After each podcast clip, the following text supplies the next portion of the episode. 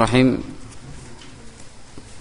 Innal hamdalillah nahmaduhu wa nasta'inuhu wa nastaghfiruh wa na'udzu billahi min shururi anfusina wa min sayyiati a'malina man yahdihillahu fala mudilla lahu wa man yudlil fala hadiyalah Ashhadu an la ilaha illallah wahdahu la syarika lah wa ashhadu anna Muhammadan abduhu wa rasuluh sallallahu alaihi wa ala alihi wa ashabihi wa man tabi'ahum bi ihsanin ila yaumiddin qala Allah azza wa jalla fi kitabihil karim يا أيها الذين آمنوا اتقوا الله حق تقاته ولا تموتن إلا وأنتم مسلمون فإن أصدق الحديث كتاب الله وخير الهدى هدى نبينا محمد صلى الله عليه وسلم وشر الأمور محدثاتها فإن كل محدثة بدعة وكل بدعة ضلالة وكل ضلالة في النار Ma'asyiral muslimin jamaah salat maghrib Masjid Nurul Huda Kepek Jimatan Rahimukumullah Malam hari ini Rabu malam Kamis tanggal tanggal berapa Bu Ahmad? Cuma di Lawar.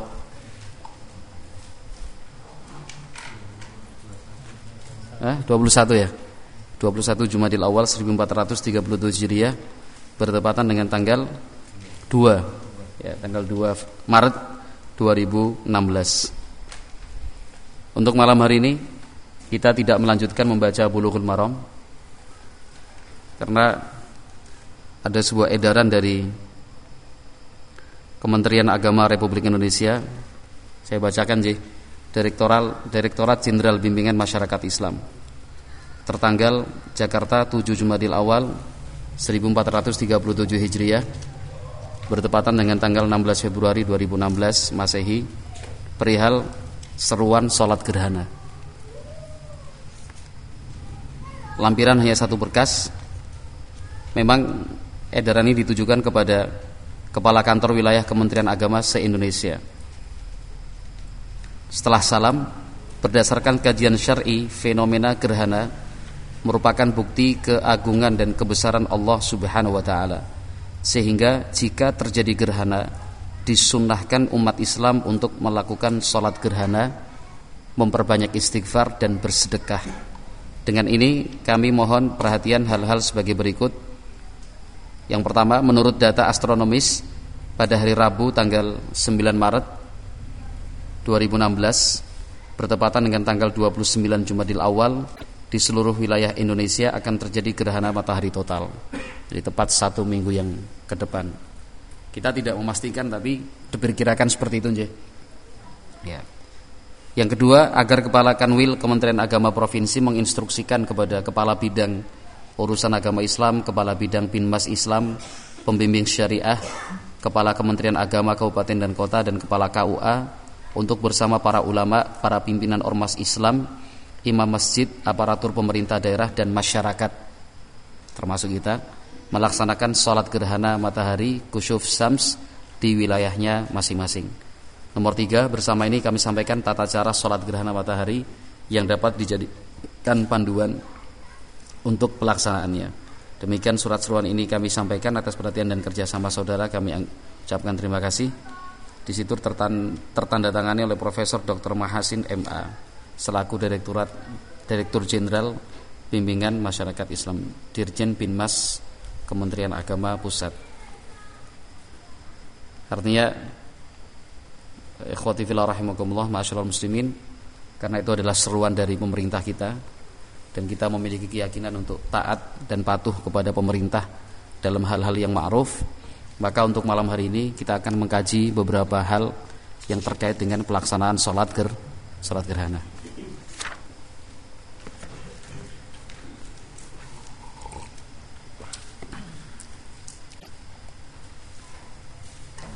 Baik, adapun referensi kita adalah kitab Al-Mulakhas Al-Fiqhi karya Fadilatul Syekh Saleh bin Fauzan Ibnu Abdullah Al-Fauzan hafizahullah taala.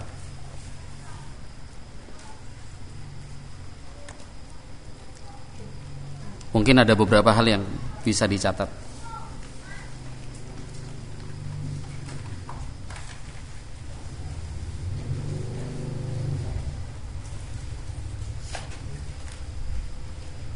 Jadi judulnya apa ini? Tata cara sholat ger gerhana. Ya, tata cara sholat gerhana. Harapannya nanti di tiap-tiap kampung sholat gerhana matahari yang mungkin terjadi pekan depan itu bisa diselenggarakan. Jadi kita bisa menjadi semacam apa namanya pelopor atau semisalnya agar sunnah atau tuntunan Nabi Muhammad SAW ini bisa terlaksana.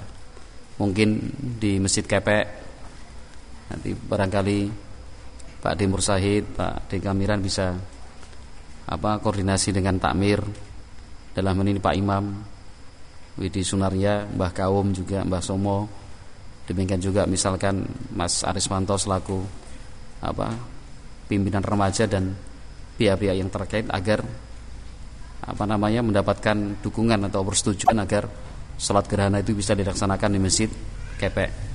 Demikian juga masjid Juruk, Pak Ali dan Pak Tumirin juga bisa menyampaikan kepada takmir agar sholat gerhana apa namanya bisa dilaksanakan dan itu karena ini adalah tuntunan Nabi Muhammad Shallallahu Alaihi Wasallam dan barangkali besok pas pertemuan kita di Juruk saya bisa menyampaikan tata cara pelaksanaannya.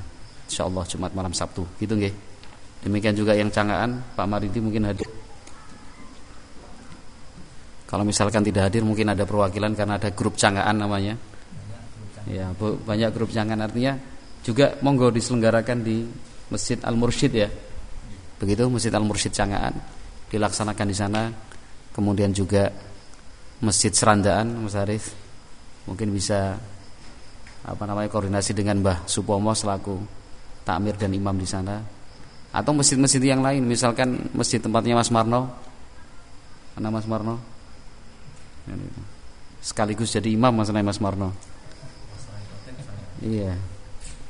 Kan gitu. Artinya dihidupkan sunnah dan tuntunan Nabi Muhammad Sallallahu Alaihi Wasallam ini karena kita berjalan berdasarkan Al-Quran kemudian juga sunnah Nabi Muhammad Sallallahu Alaihi Wasallam ijma kesepakatan para ulama lebih-lebih lagi pemerintah menganjurkan bahkan menyerukan bukan cuma menganjurkan tetapi menye, menyerukan mungkin di Masjid Karang Masjid Banyu Urip Masjid Grogol kan itu walaupun mungkin pesertanya cuma 5 6 7 8 9 satu baris tetap tuntunan Nabi yang satu ini harus dilaksanakan karena tidak setiap saat tidak setiap waktu terjadi ger gerhana. Lebih sering terjadi gerhana bulan atau gerhana matahari? Lebih sering gerhana bulan. Kalau gerhana matahari lebih ja, lebih jarang. Adapun nanti tata cara pelaksanaannya akan kita baca secara ringkas malam hari ini. Alhamdulillah kita barangkali bisa menyiapkan beberapa apa namanya beberapa calon imam sekaligus khatib. Kita punya Syekh Ridwan, ada Ustadz Ubaid, ada Ustadz Firdaus atau yang lain-lain mungkin Pak Dwijo bisa apa namanya ya mempelopori di masjid perumahan sana sudah ya sudah dipersiapkan alhamdulillah artinya kita ingin menyemarakkan sunnah Nabi Shallallahu Alaihi Wasallam. Kita harus berbeda dengan kebanyakan orang yang justru apa namanya ingin melewatkan peristiwa besar itu. Peristiwa besar itu justru dengan apa? Sebagai wisata. Bahkan di beberapa kota di Indonesia apa namanya hotel-hotel yang terdapat di kota itu sudah di booking. Ya bukan cuma laris sudah di booking memang oleh broker-broker itu.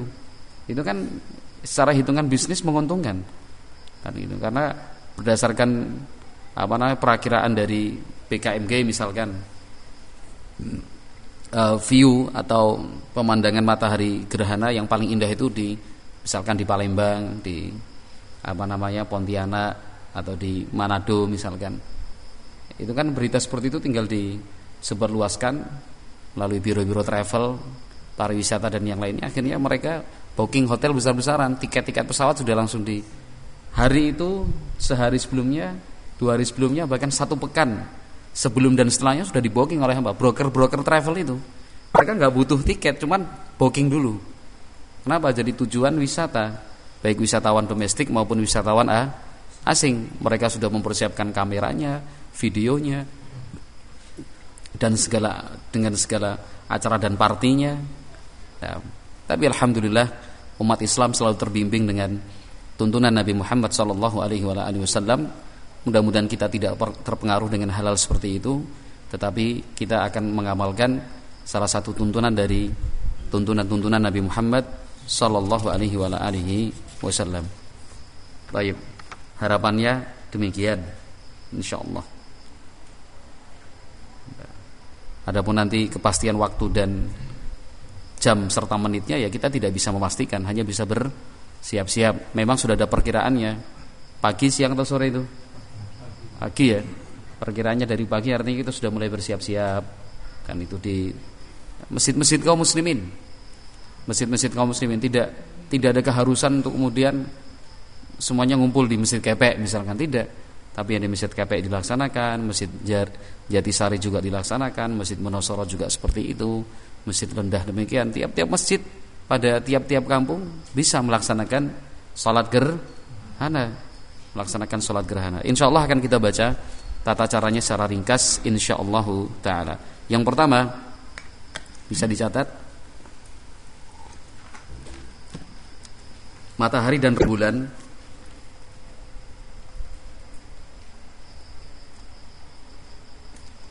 matahari dan rembulan adalah tanda-tanda kebesaran Allah Azza wa Jalla. Matahari dan rembulan adalah tanda-tanda kebesaran Allah Subhanahu wa taala. Yunus ayat 5 dan Fussilat ayat 37. Yunus maksudnya apa? Surat Yu Yunus. Yunus ayat 5 dan surat Fussilat ayat 37. Yunus ayat 5 dan surat Fussilat ayat 37.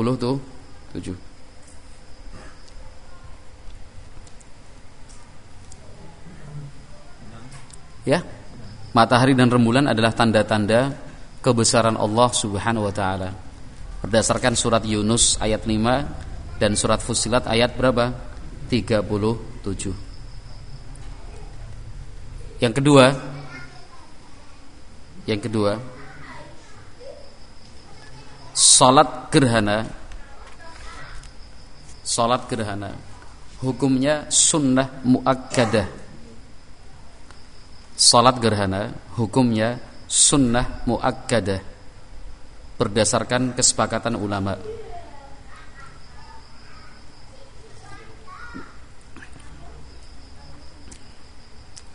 Tadi referensinya kitab karya siapa? Syekh Al Fauzan hafizahullah. Jadi salat gerhana hukumnya apa? Sunnah muakkadah berdasarkan kesepakatan ulama. Nah, walaupun sunnah tetapi statusnya muakkadah. Muakkadah itu ditekankan sekali. Sehingga eman atau apa namanya sangat rugi apabila dilewatkan begitu saja. Nah.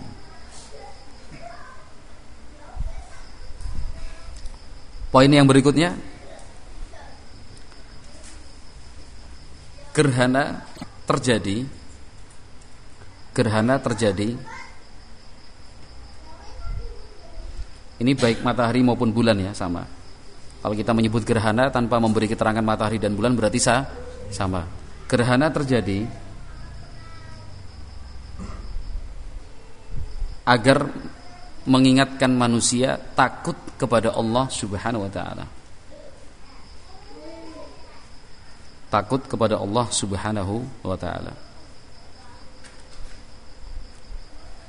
Surat Al-Isra ayat 59 Allah menyatakan wa manursilu bil ayati illa takhwifa dan tidaklah kami menetapkan tanda-tanda kebesaran itu kecuali dalam rangka membuat orang takut. Artinya agar manusia itu takut kepada Allah Azza wa Jalla. Surat Al-Isra ayat 59. Surat Al-Isra ayat 59.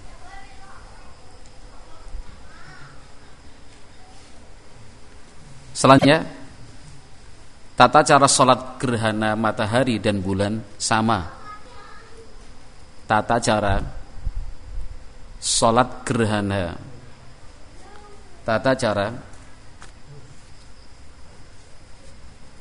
Tata cara Salat gerhana Matahari dan bulan apa sah? Sama Tata cara Salat gerhana matahari dan bulan sah? Sama Berikutnya lagi Ini semuanya serba ringkasan ya Ringkasan Walaupun kita bisa membaca dalam banyak referensi tapi insya Allah dengan cara seperti ini jauh lebih uh, mudah ditangkap dan lebih uh, membekas insyaallah. Poin yang berikutnya di zaman Rasulullah sallallahu alaihi wasallam gerhana hanya sekali terjadi.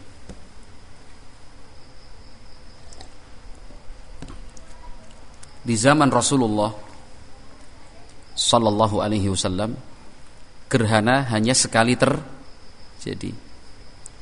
Koma yaitu gerhana matahari.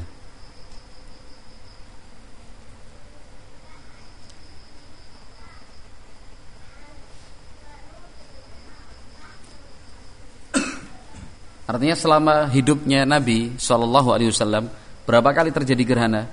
Sekali. Itu pun gerhana mata matahari. Baik.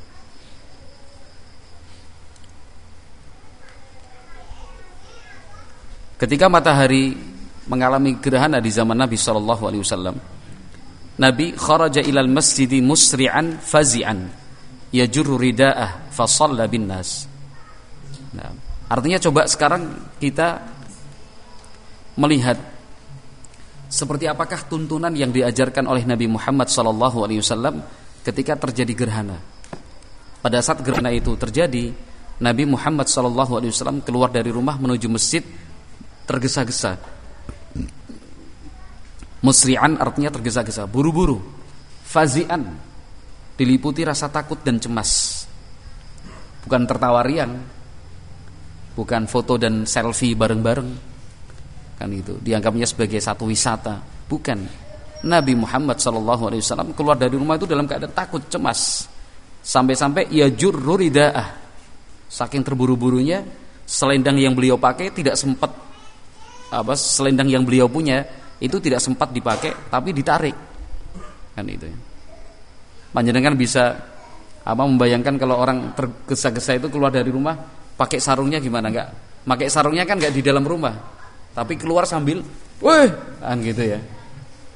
Atau misalkan kita di dalam rumah misalkan bertelanjang dada karena sumuk, kemungkinan ada sesuatu besar terjadi di depan rumah misalkan naudzubillah ada kecelakaan, kita keluarkan pakai kaos sambil, si, si, si, si. Kan begitu ya. Artinya belum sempurna berpakaian, kita sudah keluar menunjukkan apa? Tergesa-gesa. Nabi Muhammad SAW waktu itu sambil menarik selendang keluar dari rumah. Fasal bin nas kemudian beliau memimpin salat kusuf, salat gerhana.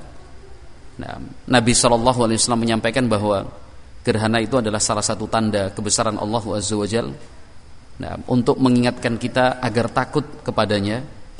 Nah, dan bisa saja gerhana itu adalah sebab turunnya azab dari Allah untuk umat manusia. Oleh karenanya Allah Subhanahu wa taala memerintahkan kita untuk melakukan hal-hal yang bisa menghilangkan atau mengurangi marahnya Allah Azza wa Jalla. Dengan apa? Salat. Banyak-banyak doa, istighfar, bersedekah hari, hari itu. Demikian juga membebaskan budak. Zaman sekarang memang budak sudah tidak ada tetapi wa ghairi dzalika minal a'mali salihah dan juga amalan-amalan saleh lainnya. Nah, kapan ini dilakukan? Hatta yankashifa ma bin. Nah, sampai kemudian gerhana itu hilang. Nah, kata beliau fa fil kusufi tanbihun linnas wa takhwifun lahum liyarji'u ilallahi wa yuraqibuh. Maka dalam fenomena gerhana itu ada semacam peringatan untuk umat manusia agar mereka takut kepada Allah Azza wa Jal sehingga mereka pun akan kembali kepada Allah Subhanahu wa taala. Ya, poin berikutnya. Poin berikutnya.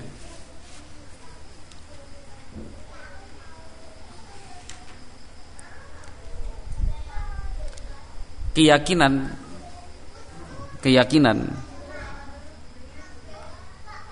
bahwa gerhana terjadi keyakinan bahwa gerhana terjadi keyakinan bahwa gerhana terjadi karena lahirnya orang besar karena lahirnya orang besar atau meninggalnya orang besar keyakinan bahwa terjadinya gerhana karena apa lahirnya orang besar lahirnya orang besar atau meninggalnya orang besar adalah keyakinan jahiliyah.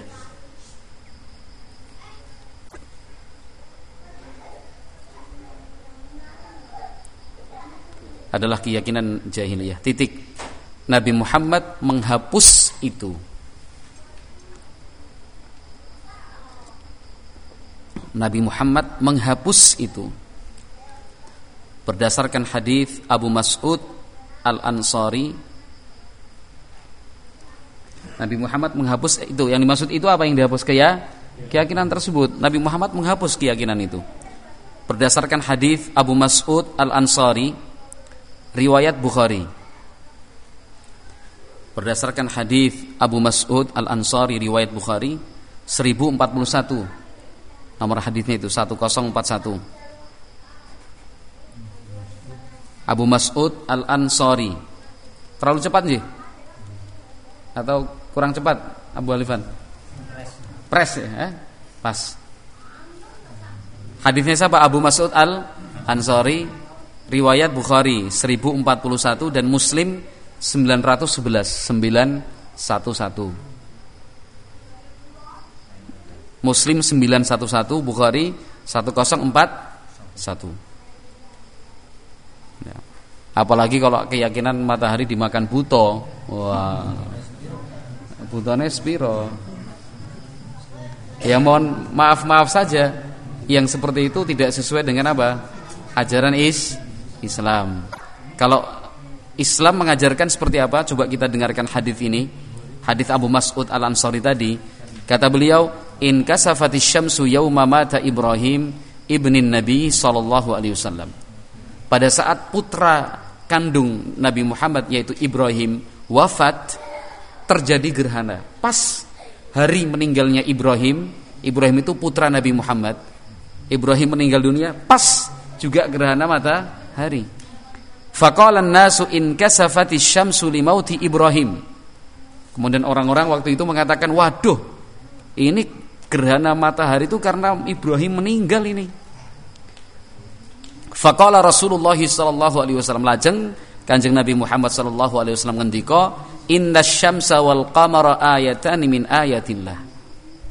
Sesungguhnya matahari dan bulan itu adalah dua tanda kebesaran Allah azza wajalla. La yankasifani li mauti ahadin wala li hayatihi.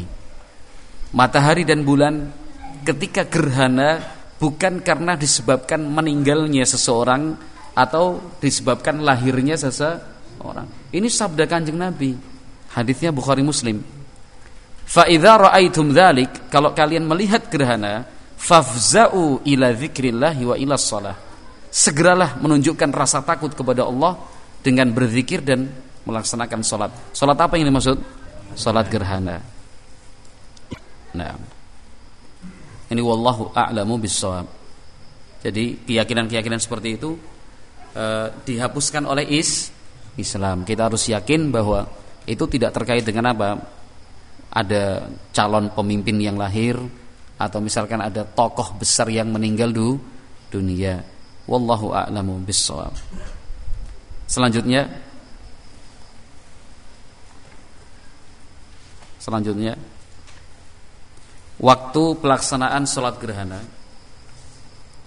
Waktu pelaksanaan sholat gerhana. Sejak gerhana mulai Sampai selesai. Sejak gerhana mulai sampai se selesai.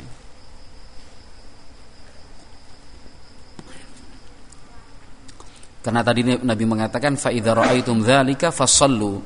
Kalau kalian melihat gerhana, laksanakan sholat. Artinya berarti sholat itu kita laksanakan kapan? Ketika melihat gerhana. Sekarang dalam contoh kasus misal hari Rabu depan dari subuh misalkan hujan deras. Hujan deras memang mendung mendung. Sehingga kita tidak melihat gerhana. Sholat atau tidak? Tidak sholat. Kenapa? Karena kita tidak melihat mana gerhananya. Sebab sholat gerhana itu terkait dengan kita melihat gerhana ketika tidak melihat gerhana berarti kita tidak melaksanakan so, salat. Wallahu a'lamu bissawab. Misal. Tapi memungkinkan apa enggak ketika gerhana kemudian hujan? Hah? Mungkin saja. Mungkin saja. Karena musim penghujan. Wallahu a'lam bishawab. Kalau terlihat di daerah yang lain? Uh, dilihat terlihat di daerah yang lain kita tidak melihat, kita nggak ada keharusan untuk melaksanakan. Yang sholat yang melihat. Misalkan Jawa Timur lihat kita yang di Jogja enggak, ya kita enggak melaksanakan sholat. Kita tidak melaksanakan sholat. Karena apa? Pelaksanaan sholat itu disebabkan apa? Hukum itu terkait dengan kita lihatnya. Nabi mengatakan fa idza ra'aitum dzalik. Kalau kalian melihat hal itu, melihat apa? Gerhana. Kalau tidak melihat ya tidak. Tapi ya kita nggak usah capek-capek ke Jawa Timur. Wah, mungkin rakyat Jawa Timur misalkan. Nah, sehingga durasi waktu sholat gerhana artinya berapa lama sholat gerhana itu dilaksanakan sesuai dengan durasi gerhana. Kalau gerhananya sebentar ya sholatnya sebentar. Kalau apa gerhananya sampai setengah jam berarti sholatnya setengah jam. Gerhananya sampai satu jam berarti sholatnya satu jam. Seperti itulah kurang lebih hitungannya. Nah, kurang lebih hitungannya. Wallahu alam bisawab. Selanjutnya Sholat gerhana tidak dapat dikodok setelah selesai. Sholat gerhana tidak dapat dikodok. Dikodok itu apa artinya diganti. Nah, setelah selesai. Sholat gerhana tidak dapat dikodok setelah selesai. Contohnya begini, ada gerhana bulan misal atau gerhana matahari gerhana bulan lah terjadi dari jam 9 malam sampai jam 10 kan begitu ya? Saya nggak tahu terjadi gerhana. Ya kaum muslimin sudah melaksanakan sholat gerhana. Pas jam 11 malam ronda loh gue mau neng di oh, turu ya orang malah sholat gerhana. Oh gerhana toh? Oh, oh. Ini kan sudah selesai gerhana. Saya yang tadi ketiduran atau karena tidak tahu atau karena asik dengan kegiatan yang lain disyariatkan nggak untuk mundur? Saya aku tak sholat gerhana saya nyusul. Ada acara nyusul menyusul?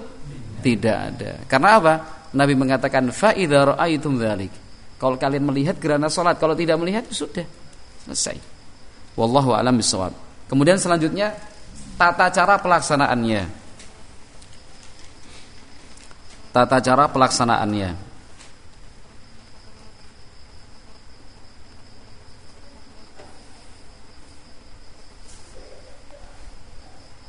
tata cara pelaksanaannya. Titik dua ya. Titik dua. Apa di bawahnya? Beri keterangan A, B, C, D atau strip, strip, strip gitu ya? Strip aja. Strip pertama dua rakaat jahriyah. Apa arti jahriyah? Bacaannya dijaharkan, dinyaringkan. Seperti sholat subuh itu ya. Ya, dua rakaat jahriyah.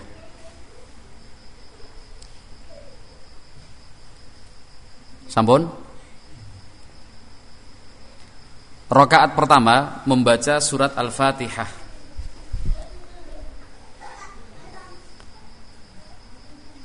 Iftitah juga enggak? Iftitah juga. Karena pada dasarnya hukum yang berlaku dalam sholat wajib juga berlaku dalam sholat sun. Nah, sholat sunnah juga berlaku pada sholat wajib selama tidak ada yang membedakan. Cuman ini ringkasnya, ringkasnya seperti itu. Membaca surat Al-Fatihah. Kemudian membaca surat membaca surat panjang. Membaca surat Al-Fatihah dan surat panjang. Kalau di sini dicontohkan Al-Baqarah. Di zaman Nabi juga seperti itu Al-Baqarah yang dibaca. Tapi nanti pelaksanaannya kita juga menyesuaikan kondisi masyarakat. Kalau dari awal diumumkan Al-Baqarah nggak ada yang datang nanti. Arab matun, mau Dawud, apa mupuk segala macam repot nanti. Kan gitu. Artinya nanti dalam prakteknya monggo yang di Serandaan, Cangaan yang di sini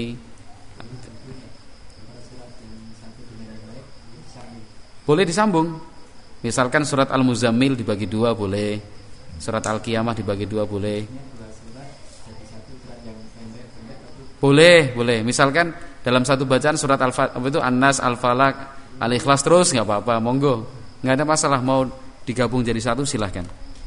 Nah, tapi nanti durasinya seperti yang kita terangkan tadi. Kalau kalau menurut astronomis perkiraan Gerhana itu terjadi berapa lama? Ada yang membaca? Hah? Empat menit aja? Itu totalnya, pas totalnya. Empat menit itu pas totalnya nggak mungkin dari awal sampai akhir empat menit. Betul nggak? Pas totalnya itu empat menit. Tapi dari sejak tek hitam itu kelihatan sampai hitam itu hilang kira-kira ada yang membaca nggak? Yang punya informasi lebih? Dari RRI mungkin ada peserta dari RRI di sini atau dari Antara, berita Antara. Berapa? Tiga jam, Mas Miski. Oh ini Pak Guru yang mengatakan tiga jam ini. Oh, tiga jam. Kalau kita melaksanakan, kalau misalkan itu di pondok pesantren, alhamdulillah, monggo tiga jam tidak apa-apa. Tapi kalau misalkan di masyarakat, iya. Kenapa? Santri-santrinya juga siap untuk tiga jam itu sudah biasa, sholat tiga jam, empat jam sudah biasa berdiri tiga jam terus ini. Tapi kalau misalkan di masyarakat kita ya nanti menyesuaikan, nanti menyesu, menyesuaikan. Misalkan ya satu halaman, satu setengah, dua halaman silahkan. Ya, kemudian ruku, strip berikutnya, kemudian ruku dengan durasi waktu yang lebih panjang dibandingkan biasa.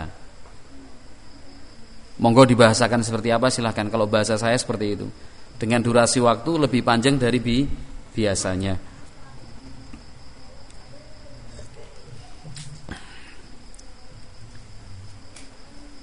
Jadi rukuknya memang lama, terus yang dibaca apa? Ya diulang-ulang subhana rabbiyal a'la. Subhana rabbiyal azim. Terus diulang-ulang, terus banyak mungkin nggak masalah. Karena apa? Rukuk buat pan panjang. Setelah itu iktidal. Iktidal ini strip yang keberapa Pak Sarjo? Kira-kira lah. Sira lupat mo. 4 nuli li mo, 5 nuli 6. Kenangannya Mas Dadang itu. Kemudian iktidal tetap membaca sami Allahu liman hamidah rabbana walakal hamd. Sudah? Kemudian membaca Al-Fatihah lagi. Kemudian baca Al-Fatihah lagi dan surat yang panjang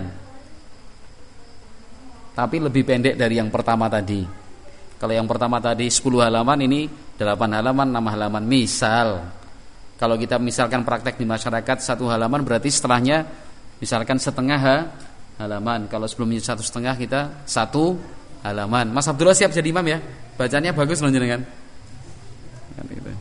apalagi sudah hafal setengah juz 30 tuh sudah separohnya loh.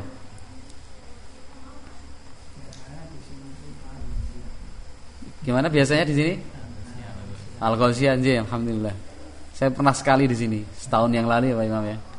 Alhamdulillah. Allah berikan taufik untuk melaksanakan tuntunan Nabi Muhammad sallallahu alaihi wasallam. Sudah? Kemudian rukuk lagi.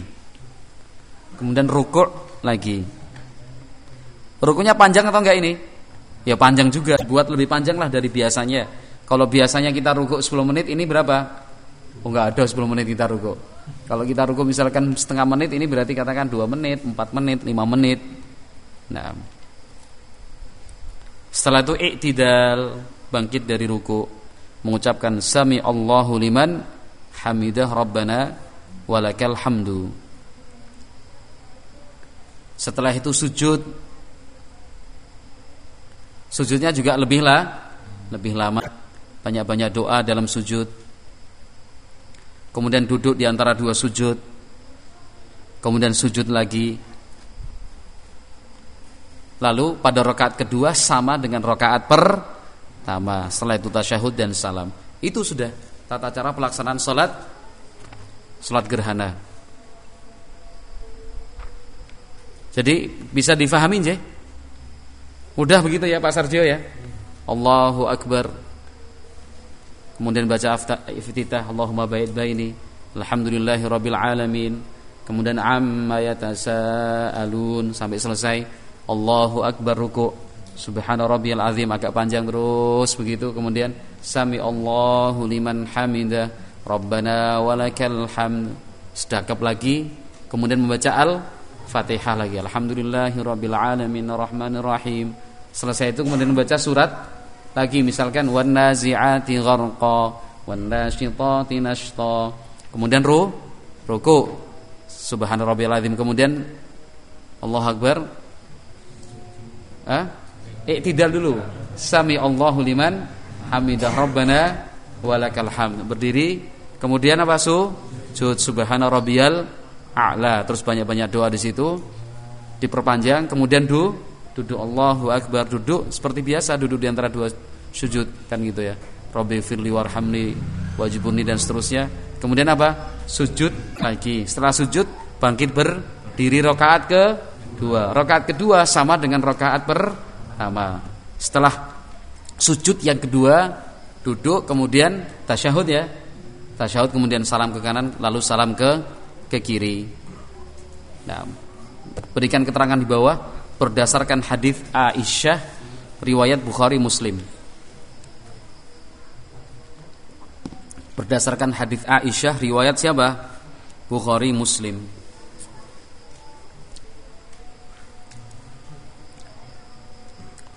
Hadis Aisyah riwayat Bukhari Muslim. Sedikit lagi, Nje. Ini edisi spesial. Poin berikutnya. Setelah sholat imam dianjurkan untuk memberikan khutbah setelah salat imam dianjurkan memberikan khut khutbah. Siapa yang khutbah? Imam salatnya. Karena itu yang dilakukan oleh Nabi Muhammad sallallahu alaihi wasallam. Isi khutbahnya yang paling terpenting adalah mengingatkan mereka kepada Allah Azza wa memerintahkan mereka untuk banyak-banyak doa, istighfar dan yang lain-lainnya. Wallahu a'lam bishawab. Poin berikutnya. Eh? Apa gimana? Setelah imam setelah selesai sholat imam dianjurkan khutbah begitu nggih Pak Dimingin ya selesai sholat imam dianjurkan khut khutbah poin selanjutnya sholat gerhana disunahkan dilaksanakan berjamaah sholat gerhana disunahkan dilaksanakan apa berjamaah sholat gerhana disunahkan berjamaah gitu aja nggak apa-apa Salat gerhana disunahkan berjamaah. Boleh dilakukan sendiri-sendiri. Jadi kalau misalkan kaum putri, kaum putri, ibu-ibu, mbak-mbak ingin melaksanakan sholat gerhana di rumah juga dipersilahkan sendiri boleh, boleh, sendiri boleh. Jawabannya boleh. Tetapi yang paling afdal yang apa? Yang berjamaah. Wallahu a'lamu bissawab. Monggo Mas Abdullah.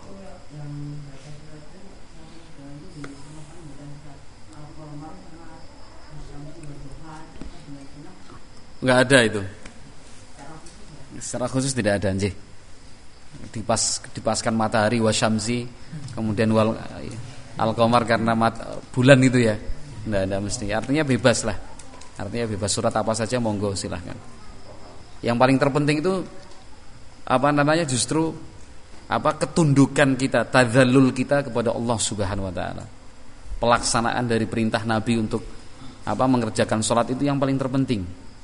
Nah, itu yang jadi bukan bukan kalau panjang mesti bagus, kalau pendek tidak bagus enggak.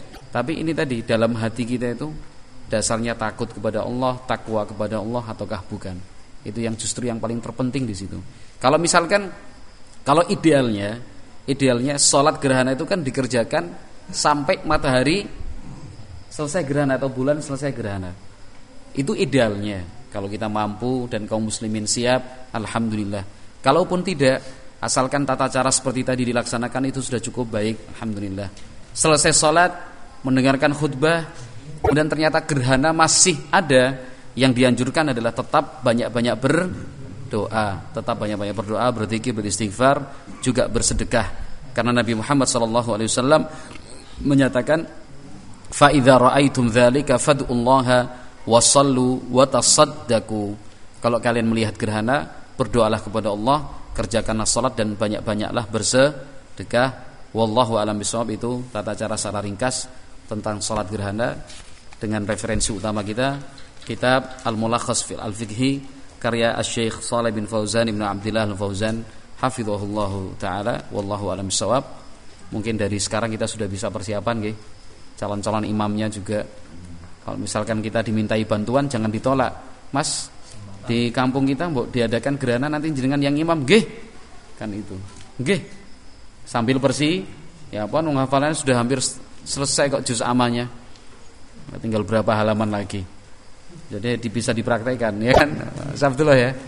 Uh, ya nanti dirangkai-rangkai boleh satu rakaat lima surat enam surat. Ya mampunya itu. Faqra'u ma tayassara minal Qur'an. Allah berfirman seperti itu. Bacalah yang mudah dari Al-Qur'an. Wallahu a'lam bishawab mudah-mudahan Allah memberkahi. Subhanakallahumma wa bihamdik. Asyhadu an la ilaha illa anta astaghfiruka wa atubu ilaik alamin. Di masjid? Pelaksananya di masjid nggih nggak apa-apa boleh